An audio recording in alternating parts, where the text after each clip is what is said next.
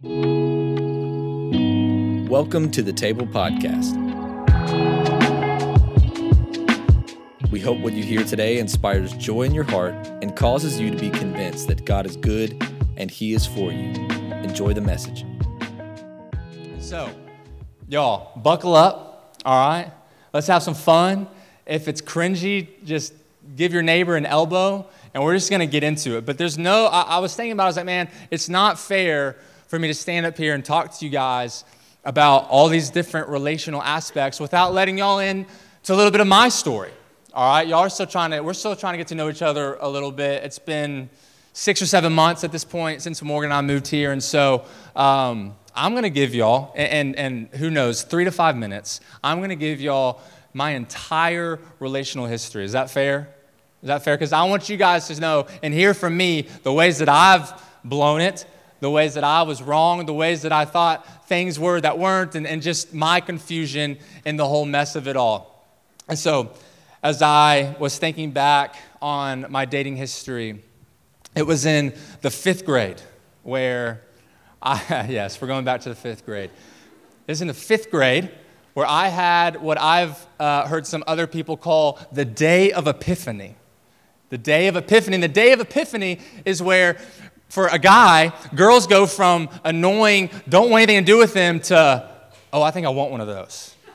All right. The day of epiphany is when your eyes are opened up and, and guys are like, oh, like she's actually not annoying. I, like she's cute. Like I want to get to know that girl. And so the day of epiphany for me, I was in the fifth grade. I remember it like it was yesterday. It's pathetic. I was at home I started kind of having a crush on this girl. She was she played soccer. She was sporty. I, I was sporty. I, I, played basketball, and, and she had you know blonde hair. And I was like, oh, she's like she's kind of cute. Like we could play sports together. Like this could be so fun. And and uh, my eyes were open to it. And, and I remember I was in my kitchen with my mom, and I, she was on the phone, and I got out a pen and a notepad, and I wrote and I said, Mom, comma, is it okay for me to like girls? Question mark. Like, I, I, was so confused. I was like, I didn't like them before. Now all of a sudden, like, I have a crush on this girl. Like, what do I do with it? I was, I was kind of having a meltdown moment. And, and, and my mom, she looked at it. She, she's on the phone. She was like, I'm sorry, I got to go. She hung up. And, and we had a conversation about me having a crush uh, for the first time. And so I did what every mature, young, fifth grade boy does. I started playing footsies with her in science class. I'm talking like there is no way this girl isn't digging me because, you know, my little flirty kicks. And, and I took it as far as, you know, having her friend ask her out for me. Like that was my first relationship. And, and you know, it, it lasted a few weeks. And then I was like, well, we can't ever hang out outside of science class. So I don't think this is going to work out. So that was the day of epiphany uh, for me. And then Fast forward to, uh, really, sixth grade. Sixth grade, before I met Morgan, my lovely, amazing wife, I have to admit, I peaked in sixth grade.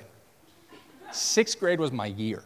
I'm talking, I dated, close your ears, Morgan, I dated the two most attractive sixth grade girls my sixth grade year. All right, I was feeling, not at the same time, not at the same time, but two different times, and I was feeling myself, y'all. I had no self confidence at all, but somehow I was dating these two sixth grade hotties, and I thought that I was running the world, and it was amazing. And, and one of them gave me an Abercrombie and Fitch uh, blue sweatshirt. I remember it, and like a thing of cologne. And you know, like sixth grade boys love cologne.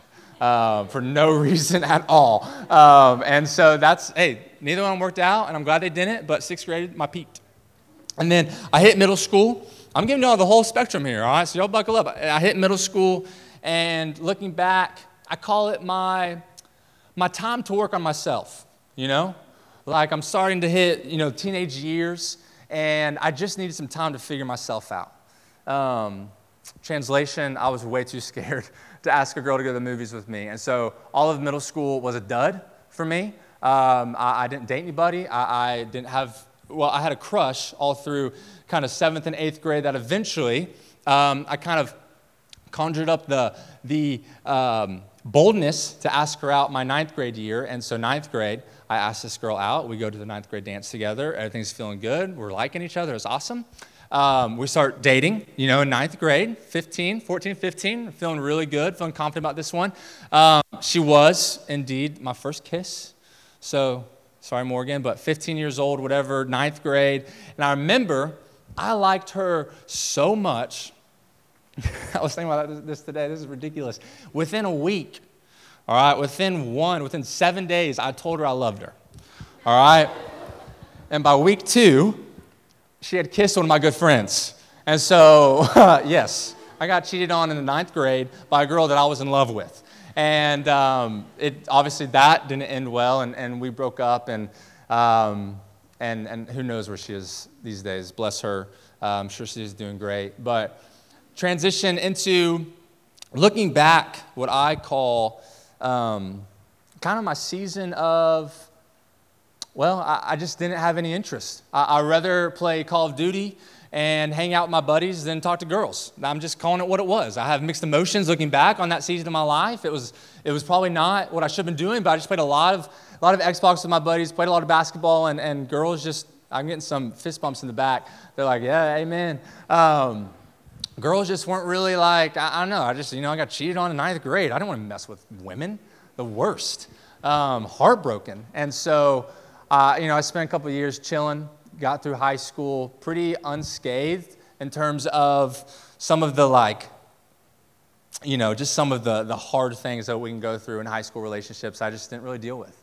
And then getting to college, completely overwhelmed. I went to the University of Alabama, Roll Tide, massive school.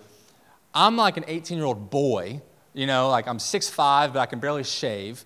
And, and here I step into this university campus where I'm like, these are some grown women. Like, I'm no longer hanging out with my buddies playing Xbox. Like, I'm embracing a whole new world of grown women, and I was scared out of my mind. So I stayed away for a while because that's what, you know, I guess that was what I did. Um, sophomore year, ended up dating a girl that I liked. I thought she was, she was great. You know, I, I at this time in my life, I'm starting to really follow Jesus, starting really to desire the things of God. And, and she had faith and we had fun. So uh, I thought, let's, I'm going to date her. I have to share this story. This is awful, y'all. And I, I may laugh, but it's not because I want to. Um, just know that beforehand. So I'm dating this girl, and I realize that I don't want to be with her anymore. At a time, oh, that's terrible. I, it was a, the summer after my sophomore year, I worked at a Christian camp called Pine Cove. Yeah? All right, I got some Pine Cove folks in the house. Let's go. At Pine Cove, as a counselor, we have our phone for 24 hours out of the whole week. All right, so for six days, we are nonstop with our campers. We're hanging out. We're loving on these students. It's amazing, the best place in the world. But I only have my phone every 24 hours, or one, one, one 24 hours out of a whole week. And so we were dating at the time, and we had talked before I went to camp. She had already bought flights to come visit me. She lived in Georgia, I lived in Texas. And so she had plans to come see me. Well, I get a couple weeks into working at camp, and I just realized, like, uh uh-uh, uh, like, this ain't, this ain't for me. But I only have my phone. Y'all, y'all, y'all get the point. And so uh, finally it hits me. I'm like, I have to call her. I have to break up with her, or she's going to come and I'm going to have to fake it for a week. And it's going to be awful. And so I, I, I find my Saturday that I'm going to do it. I turn my phone on. The first text I get, it was like the Thursday. So it was a couple days before I had my phone. Thursday, like, she texts me like, hey, like, I can't wait for you to get your phone back. Like, my grandmother is really sick. Again, I'm not trying to laugh. You're not laughing, I'm not laughing.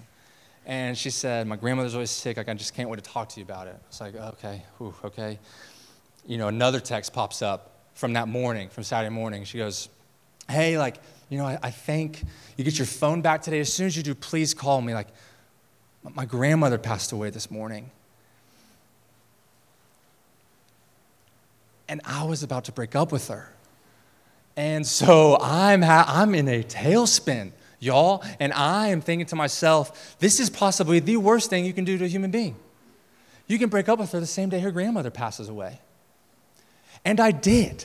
I know, I know, I'm sorry, I'm sorry. It's one of those like, like, I, I only have my phone for 24 hours. I thought I was, I had foresight. I didn't want her to come visit me and it'd be awful. And so her grandmother passes away.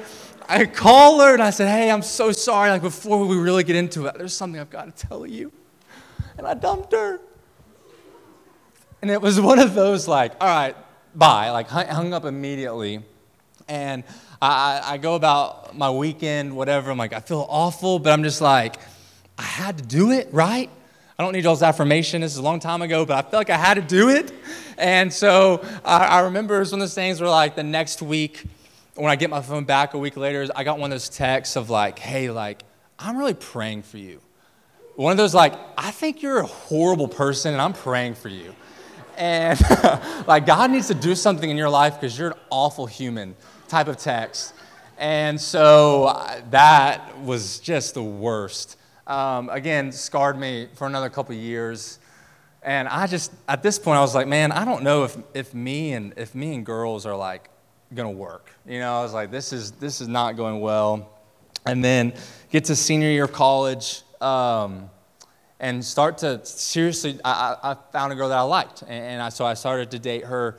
Um, and, and things were going really well. Like it was one of those relationships where it's like, man, she really loves Jesus and I really love Jesus, and our friends kind of, you know, put us together like, oh, y'all both love Jesus. Like on paper, it made more sense than anything.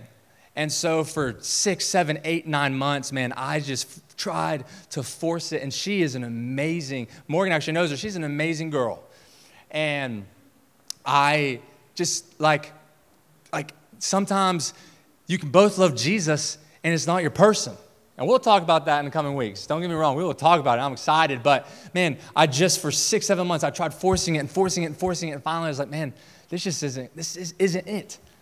And I, I had to learn so much in that process. And I'm so grateful for that relationship because there's no way I would have appre- appreciated exactly what Morgan and I have if it wasn't for going through those six, seven, eight, nine months of trying to figure it out. When then I met Morgan and I didn't have to figure anything out because it was easy and normal and natural. And so when I decided to go to East Asia for a year after college, that's when I knew I had to break up with this girl. I broke up with her. Go, oh, going into my year of East Asia, I knew it was gonna be a small team. All right, I know there's just gonna be a few of us, about there's a dozen of us. And I am the guy, like, I absolutely hate, especially back then, hated attention when it comes to relationships. Like, I'm trying to figure it out. I'm an overthinker. I get in my head so quick. Like, I don't want people watching me do that. like, I don't like people, like, commentating on my getting in my headness. Like, it was awful. And so I just remember thinking, like, I'm going into this year, there's a 0% chance, like, negative 100% chance I get into a relationship this year. Like, no. I don't want that small team pressure. I don't want that attention. And of course, a few months into that, voila, I meet my lovely bride. We start dating um, in China, and it was weird.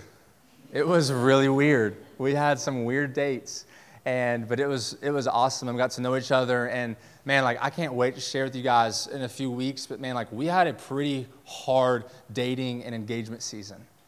And so I won't, I won't share all the details, but I can't wait just for you guys to know like it's not all like what the bachelor wants to make it look like with you know dates of, with helicopters over bali and, and all these curated things like that's not real life and i think y'all know that but dating's hard and to do dating the way that glorifies and honors God is tough.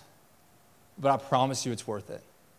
And it's worth it, and I can tell you from experience that it's worth it. Like, I had never, what attracted me the most about Morgan, more than anything that I'd ever been attracted to in any other woman, was watching her love on people. Like, yes, I, I, think she's like the most beautiful girl in the world, but that isn't what like really drew me into her. What drew me into her was watching her love people, watching her disciple people, watching the fruit of the Spirit alive in her life. And I was like, man, I want some of that. And, it worked out, and I'm so grateful. We, we came back from China and we moved to Texas for six months, got engaged, um, and six months later, we got married. And then two and a half years later, here we are. And so that is my full scope from the day of Epiphany in fifth grade until two and a half years married. Um, started there, and here we are. Whatever they say on Twitter, uh, we've made it, and I'm so grateful for where we are. But man, like dating is complicated, and dating is confusing. And if I'm like honest with you guys, I hated dating. Maybe some of y'all hear the word dating and like you're already stressed out. Maybe some of y'all here dating and you're like, heck yeah, this is awesome. I love talking about this. But hey, for me personally, I hated dating. I wasn't good at it. I couldn't play the game. I didn't know like how often do I text? Do I not text? Do I call? Like do I FaceTime? You know, am I supposed to slide into her DMs? Like how often do I communicate? Like do I take her on dates? Do I not? I did not like the mental game that came with dating. It wore me out. The thing is, nobody ever really like took me under their wing and taught me how to date. I do believe as a Christian, there's more of a blueprint to dating than we think.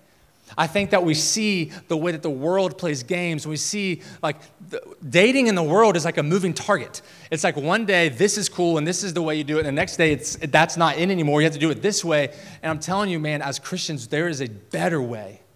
There's a better way to go about it. And there's a better way to get to know people and that you are interested in potentially becoming your person. And so over the next six weeks, I'm so excited to dive into some of those things with you guys.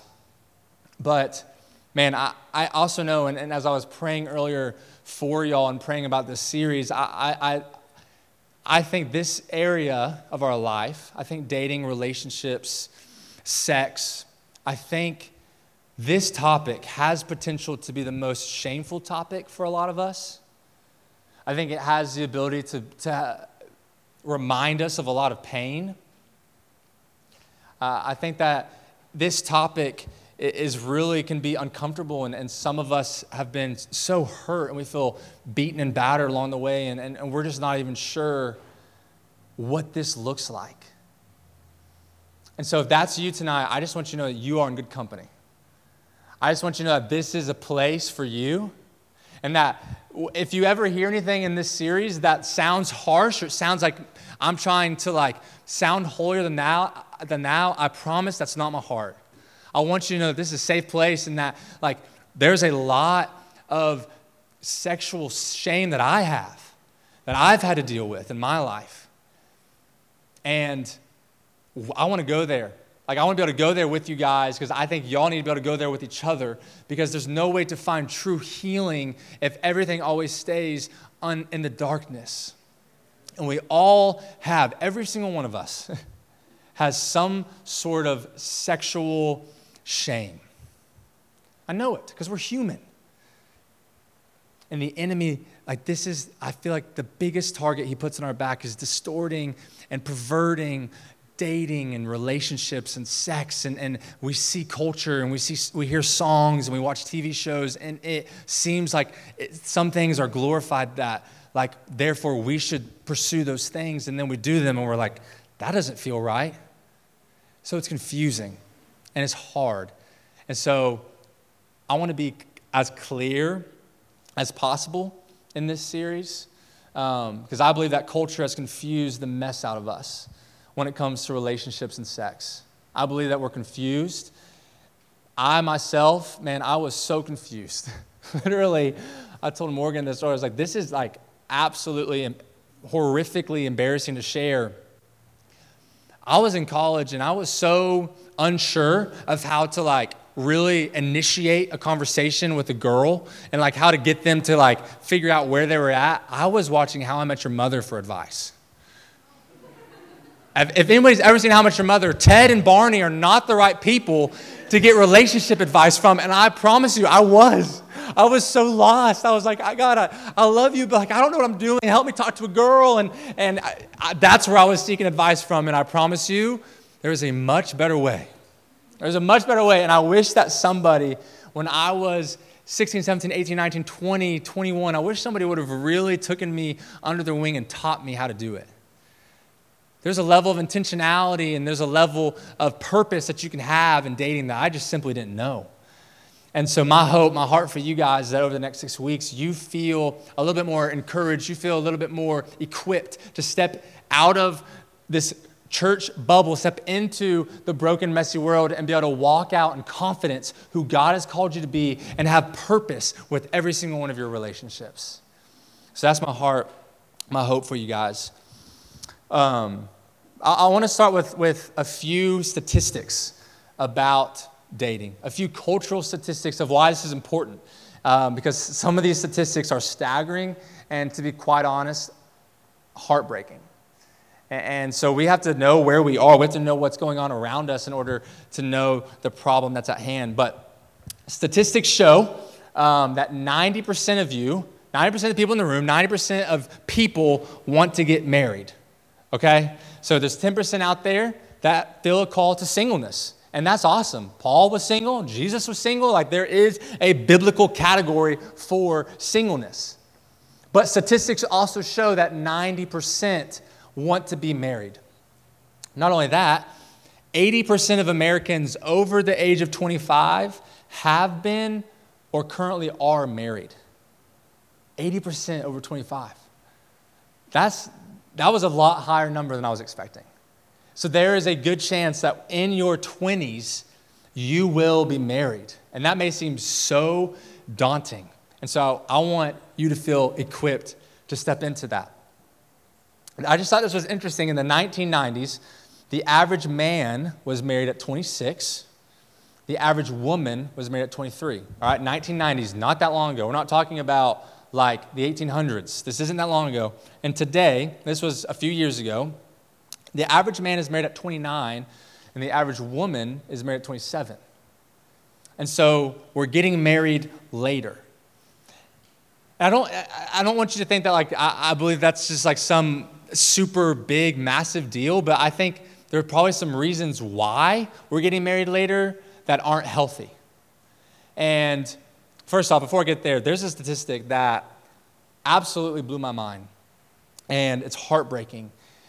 The average woman in America has a baby at 26 years old. The average woman in America gets married at 27 years old. That's having a baby before you're married. And what that means is that little boys and little girls are growing up, some of, a lot of them not knowing their daddy. If you want to talk to, about the biggest issues in America, don't talk to me about politics. Talk to me about fatherlessness. We need dads. We need moms. And when the average American woman is having a baby before she's married, that means something's off. And th- again, the heart of this message isn't to shame you. the heart of this message, and, and some of us in this room have this type of situation, and you're in the right place. There should be no greater place for healing and for redemption than with Jesus. But these are this, just the statistics, and I want us to be aware of them. Um, some of the reasons, real fast, why a lot of people think our generation is getting married later is first off the fear of divorce. So many of us in this room, some people that we know, have seen our parents get divorced 50%, 50% rate of divorce. And so we see our parents get divorced, so we think, I, I, I don't want my marriage to end in divorce. So I think it prolongs us getting married. People are choosing career over marriage. I think especially millennial Gen Z generation, like we are, we live in a hyper individualistic mindset. Like society and culture around us is, is pushing for you to be you and you to figure yourself out before you get married. And that's not really the point. If that was the point, I definitely wouldn't be married because I am still a mess in a lot of ways. And so I think we're choosing career over marriage. I think that, oh gosh, dating apps have made just the pool of people to meet almost endless. And at one point in history, that wasn't the case. I can't remember the number, but there was like a, a number that's like 30% of people married somebody that lived within a five block radius of them. In other words, it's like you're around the same age as me and, and we grew up together, like, let's just get married. You know, like we don't have to have it all perfectly figured out yet. And so there's just almost too many people and we're having this paralysis analysis thing where we, there's so many choices we don't know what to do with it. Uh, a pastor, Ben Stuart, a lot of y'all may know who he is. A lot of statistics I took from his book, by the way. And he quoted, he said this He said, As long as fear, lust, and pride are in the driver's seat, the culture will be speeding away from healthy love.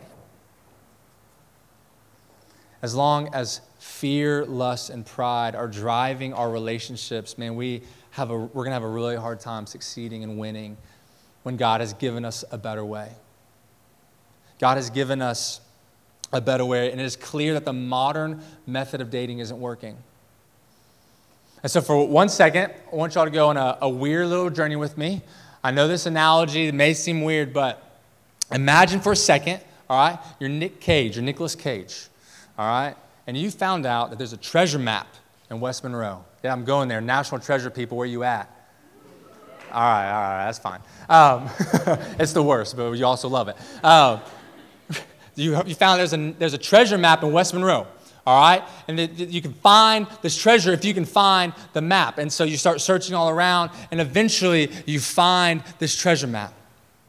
And so you open up, you're super excited. I mean, I can't wait to get rich off this thing. You open it up, and you realize that the map is in Chinese. You can't read it.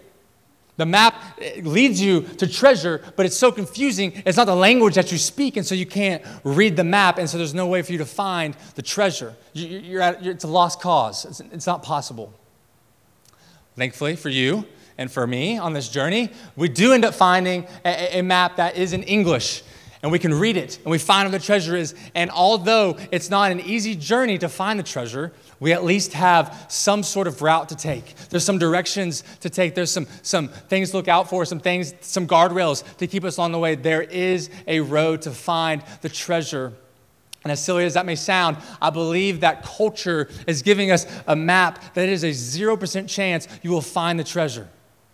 But God's word, if we submit and are obedient to the word of God, there is a map that leads us to the treasure of an amazing, healthy, intimate marriage one day.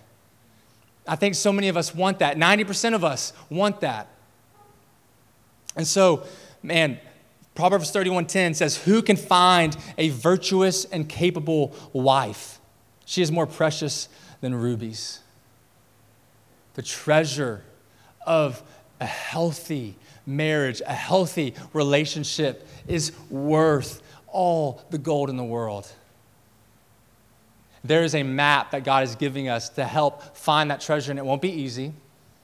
It will be tough. It's a journey, but at least we can find a way to get to the treasure. Because, y'all, we speak a different language than the world. Doesn't make us better than the world, but we have an eternal home. We have a different language, a different purpose, a different way to get about the goals and desires of our heart because we follow God's way.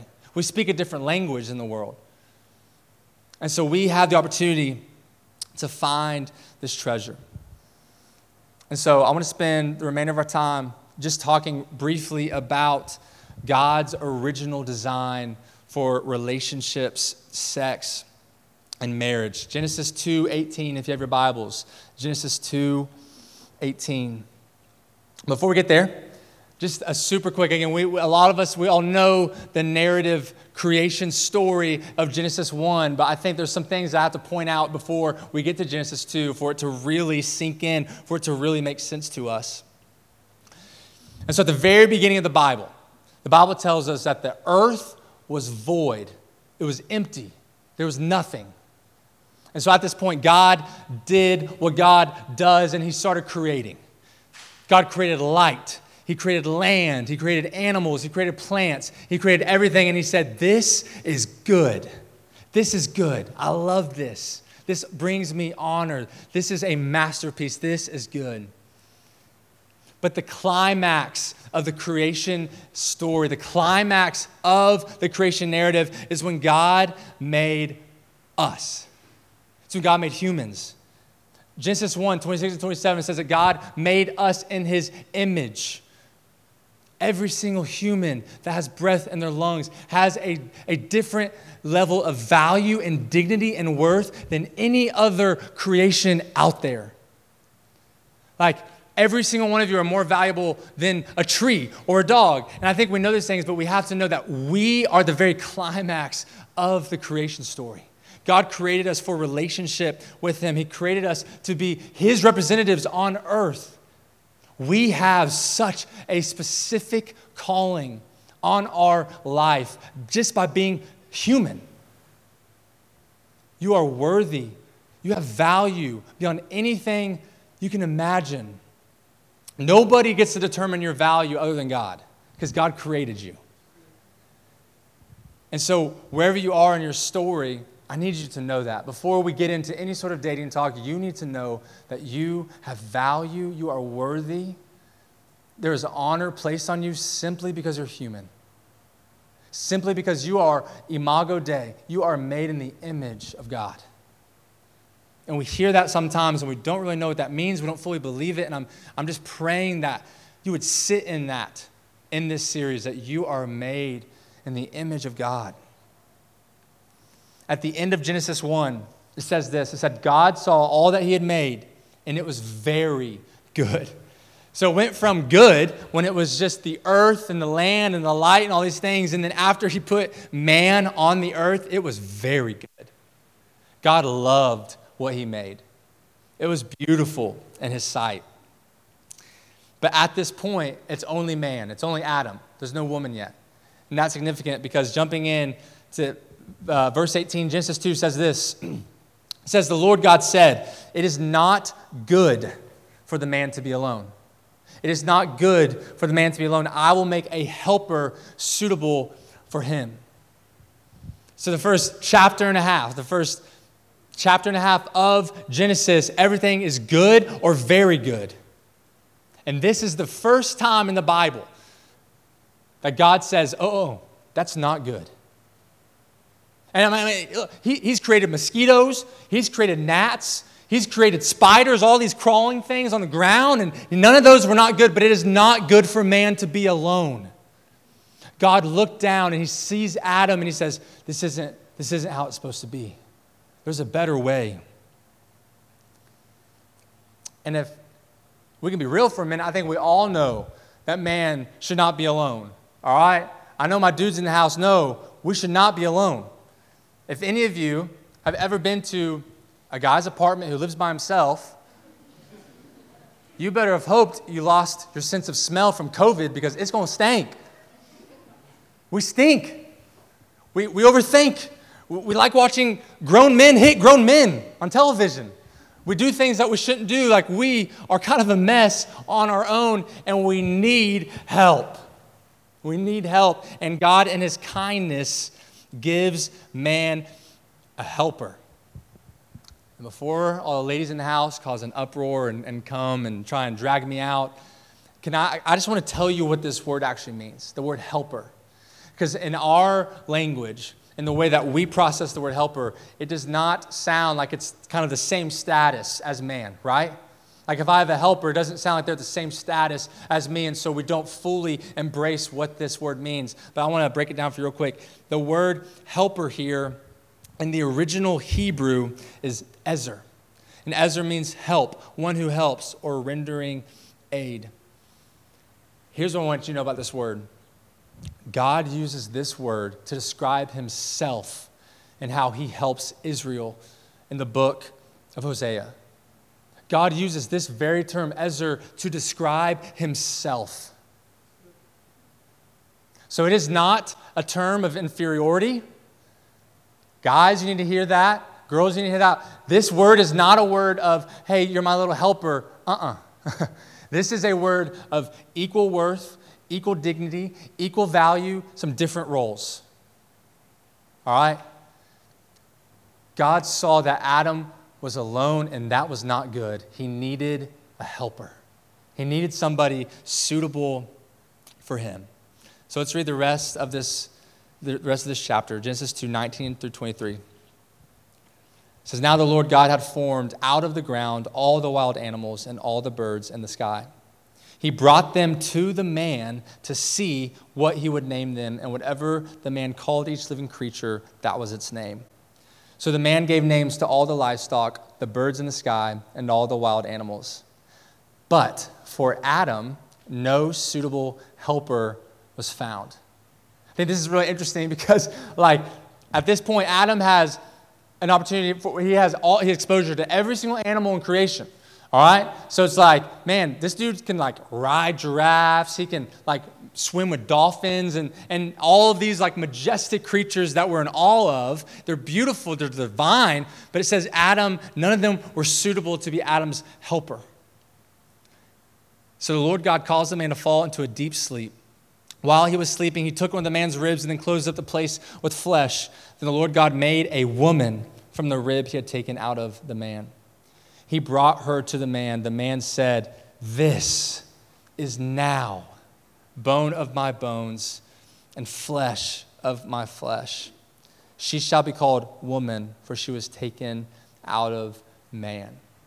I love the NLT version of this where it says that Adam says, At last the man exclaimed. God puts all these other creatures in front of Adam. None of them satisfy the loneliness that he feels. But as soon as he lays eyes, it's like that day of epiphany for me in fifth grade. As soon as he lays eyes on Eve, he goes, At last, that's my girl at last. It's like he breaks out into joyous song. It's like my dudes in here when they get a first date with a girl they're really excited about. You know the feeling. Adam's having this feeling. He's like, at last, this is bone of my bone, flesh of my flesh. This is my person. It's really, honestly, quite beautiful. There's a, a Jewish traditional saying says this. It says, God made woman not out of man's foot to be under him nor out of his head to be over him, but she was taken from under his arm that he might protect her, and from next to his heart that he might love her. I love that.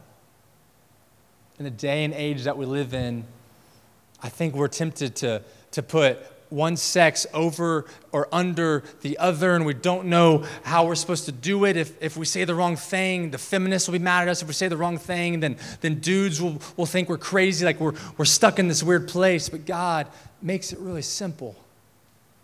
We're the same. And woman was given to man so that man could protect her and love her. And woman was given to man to make us better. I'm such a better human being than I was two and a half years ago. And that's because of my wife. And it's not her nagging at me. It's not her calling out all my blind spots, which she did literally like two days ago. Um, I remember. Um, but it's just the way that she lives and the way that she challenges me to be a better person than I am, to, to love people more than I do, to step into moments eh, with the Spirit more than I do. And, and like, if I was left to myself, I wouldn't do those things. It's a beautiful design. We need each other. We not only need each other in marriage, we need each other as friends. We need to learn from one another. We need to understand one another because God created both of us in His image, and we cannot fully understand who God is without understanding both man and female. There's aspects of God that Morgan sees that I don't. There's aspects of God I see that she doesn't. It's a beautiful design that God has made for His glory and for our good. So I'm going to wrap up with this. Verse 24 and 25 says that that is why a man leaves his father and mother and is united to his wife, and they become one flesh. Adam and his wife were both naked, and they felt no shame. Now, this is a verse that, if I'm being completely honest, at every wedding I go to, and there's like a Bible or something, like, write your favorite verse. I always write this because I think I'm funny. The man and woman were naked and they felt no shame. But this is actually one of the most beautiful verses in the whole Bible.